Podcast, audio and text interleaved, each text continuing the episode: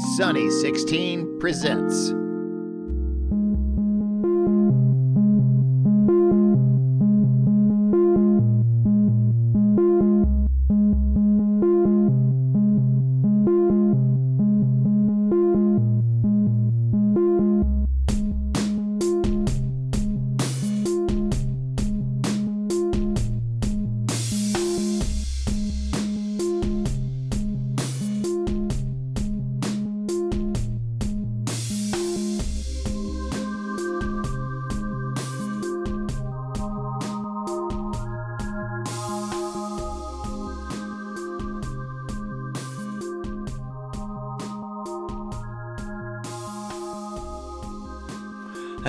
Everybody. Welcome to episode 10 of the uh, Quirky Cameras podcast with Ian Fleming. This time, we're not really going to discuss many cameras, but quite a few of my projects that are ongoing.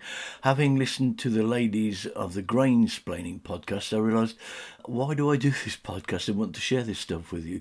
So I might ramble about a few ideas about that as well. Uh, so here we go, episode 10. So why do I do this podcast? I think it started when I was having my first cataract done. I've now got both cataracts done, and I, my long sight is now better than 2020, and my short sight is with um, reading glasses is better than 2020. So I'm a very lucky boy on my eyesight. I never thought I'd get to episode 10, but I think as I listen to these uh, podcast episodes, I realise it's more about me explaining my little technical projects with photography and the uh, problems I've encountered and the way I've managed to get over them, and sort of sharing that to help other people. I think that's why I do this really. So uh, yeah, this week I'm going to talk about my folding pocket brownie cameras. Uh, I'm going to talk about my stereo um, photography processing, uh, some Polaroid film, uh, 8 by 10 developing spirals, uh, and just uh, enjoying uh, shooting um, Ilford film. So let's start with the first subject. So I think I discussed my um, enormous folding pocket 3A in a previous podcast. That takes 122 film, which was three and a quarter by five and a quarter, I think. Um, and you used to get six shots on a roll. So what I decided to do was load um, some FP4 120 into the middle of the backing paper and spools and see what I got out of it. Well, I did get some results. Um, you only get five shots off one roll of 120 FP4, uh, which means it's got it's way bigger than I think 9 by 12. It must be 9 by 13 or 9 by 14.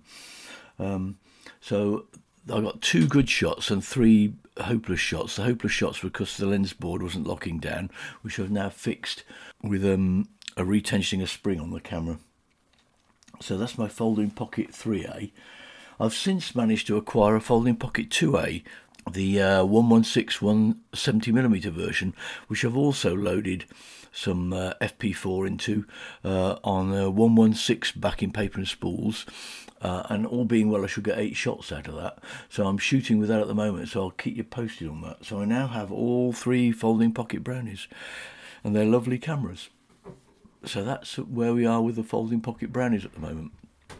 I'm about to shoot some more FP4 in the big beast uh, to see if I can get some better results as well. I've obviously been shooting quite a lot of um, FP4 in these uh, folding pocket brownies and I don't have much of that to be honest. Only about three or four rolls of 120 FP4, um, and I've got tons of HP5. So I've decided to shoot uh, on bright days the HP5. I'll just process it at 100 as if it's 100 ASA film uh, to save me some money and shoot up the stock I've got. Uh, in another development, uh, I uh, shot a roll of um, Ilford's Pan F plus 50 ASA. It's absolutely wonderful film. I shot it in my Nikon LC35, LC35AF. Um, and it's absolutely lovely. It's got a fantastic mid-tone range. Uh, it's a film I'd really recommend you go and buy a roll and try. It comes in uh, 35 and 120 sizes, I think. Um, so a big shout out for uh, Ilford's Pan F Plus 50 ISO stock if you follow my uh, Flickr feed, you'll see I've been shooting um, or uh, sharing some stereo photography from the Kodak um, stereo camera. So the process for this is quite long-winded. It takes about probably five to ten minutes per stereo picture. Uh, I use an old version of Epson Scan on a Windows old Windows 7 laptop because uh, I need Stereo Photomaker uh, to finish the process off, and that uh, only works on uh, Windows. It's an excellent program, which if you're into stereo photography, I'd recommend you look at. Um, so I scan the left and right images into separate folders, and I know which is which because in the film gate of the um, Kodak stereo camera, there's notches to tell you which is the left and right. Uh, one notch for the left, two for the right. And then I've got my scans in two separate folders. Then I then import the lefts and rights into Stereo Photomaker and output them um, as side by side stereos into a stereo finals folder, but I also use the autocorrect in Stereo Photomaker to take any misalignment out of the images, and I think that's why I get pretty good stereo results. Uh, out of the camera. I also tend only to use Ektachrome E100 in shooting stereo because I still think that gives you uh, the best results. Your brain seems to like the contrast range of Ektachrome, uh, and uh, that works really well, I think, for stereo photography. So that is my process for doing stereo photography. Uh, as usual, I feature a bit of Polaroid on my podcast, and uh, I shot some of the Polaroid black and green or green and black duochrome, which is excellent film. I think that was featured on the other podcast as recently as well. I would say uh, if you're shooting Polaroid, go and give it a try. It's a lovely film. It's great artistic film uh, and gives good results, and it's well priced as well. To be fair, uh, it's also 600 with the battery, so you can use it in the classic cameras. You, are not, it's not just I-type. So a big shout out for Polaroid's duochrome green and black film. So sadly for uh, Jason Lane, I haven't shot any of his dry plates. I keep promising to and not doing that. They are loaded into the holders. I just haven't got around to it. Um, so that's one thing I haven't done. I said I will do. What I have done is bought some uh, QL81 developing reels for 8x10 from Jeffrey Perry uh, of 20th Century Camera because I did have the Cat Labs reels, which are an earlier 3D printed ones, but I never got on with those, the Cat Lab ones. I always found they scratched the film and were difficult to load. So another again, a big shout out for Jeffrey Perry at 20th Century Camera with his QL81 reels. They fit in a five reel Paterson tank as well, which is uh, easily found on eBay uh, and doesn't require such an expensive Jobo tank. As you may remember in a previous episode, um, I was having problems with white spots on my colour negatives and um, I've uh, changed to the Nick and Trick uh, stabilizer, uh, and obviously using distilled water for washing, and uh, made up the stabilizer with distilled water, and I've got much better results this time. So I decided to scan them as usual, my trusty 4990 uh, Epson, and I still get the white spots. So I start to do a bit of investigation, and um, I moved the area. I'm, I moved the negs in their scanning adapter because I use the. I don't use the one that Epson do. I use the DigitaLIZA uh, scanning adapter from uh, Lomography uh, for my 120, and I moved it around. And sure enough, the spots disappeared, and the spots are not on top of the scan bed glass because that's obviously immaculately clean. They're underneath, you can see them, uh, and they're also on the light uh, bit at the top as well on the glass there. So I'd have to dismantle my Epson scanner which mm, I don't know. It's a mixed blessing, isn't it? Because if I dismantle it and clean it, it's fine, but it, you will see that it's been dismantled. Uh, so I'm thinking that maybe the time has come to get rid. So in other developments, I did buy to support Hamish on his excellent uh, Pixl-latr journey, which he did have a hell of a journey getting it, but it is a great product. I support him, and I've got a Pixl-latr.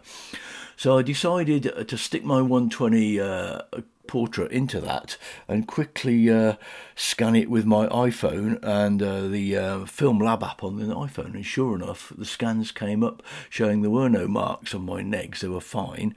And the results were quite, and that was obviously quite easy, but you can't really get good results with using an iPhone um, to scan. You just can't get pin sharp, or I don't think you can.